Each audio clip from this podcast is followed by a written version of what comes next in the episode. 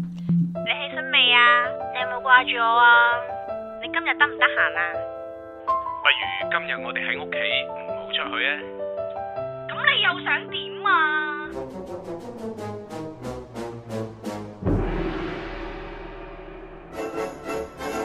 了解感情最渺小嘅細節。還原最真實嘅情感現場阿 Con Winky， ，Happy。神少，情救特工隊。嘉明表哥呢度啊表妹， ！Excuse me，Excuse me，唔該謝謝啊，表哥，我花你花得好 hot 啊，誒係呢位係黑咗啲嘅。係揾你揾得好辛苦啊！哦哦，哎呀，表妹你真係去咗幾年啦，浸個鹹水啊，的確英文水平係高咗好多喎、嚟，我哋翻去慢慢再傾，我媽都等得你好心急㗎啦。唔係啊，我想見表嫂啊，佢今日同朋友去街唔得閒㗎但係咧，不如我哋翻去之前咧，去買份禮物俾表嫂，然之後俾個 surprise 佢啊！喎，surprise 咁緊係要，啊，嗱，你千祈千祈唔好爆響口啊嚇！呢個係我哋嘅 secret。應承你。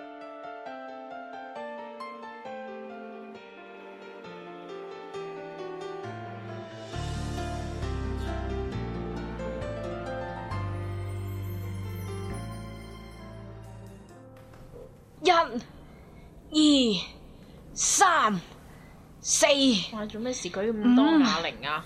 六你之前都已經舉到肌肉發達噶咯喎。係你唔好理我啦！哎你而家我要泄憤啊！屋屋企嗰個唔夠重，而家我要攞多嗰一百斤嚟，我喂，要你放低先啦！你咩事啊？突然間，係咯，你睇下條手鏈，你睇下哇！好靚喎！呢條手鏈好貴嘅喎，上次第三條啦，今個月第三條啦，喂，咪住，有問題。咁樣問你話送一條就話冇事啫，一個月送成三條絕對有問題。呢啲叫做無事獻殷勤，非奸即盜。佢最近點先？不送鏈就出軌噶啦咩？如果我男朋友送條咁靚嘅手鏈俾我，實冧死啦！但係佢突然間咁樣一個月送三條喎、係咩？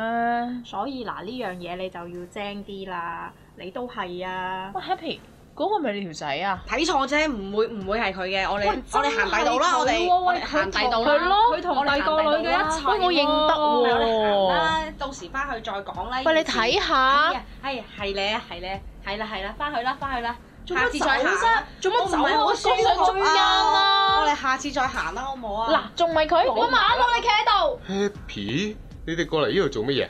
你好意思問啊？你喺度做乜嘢啊？我我冇做咩啊？你隔離呢個邊個嚟㗎？呢個我嘅表妹啊，表妹我都未聽過你男朋友話有表妹我都未嘅，見過嘅。係表妹，係啱啱翻嚟嘅咋。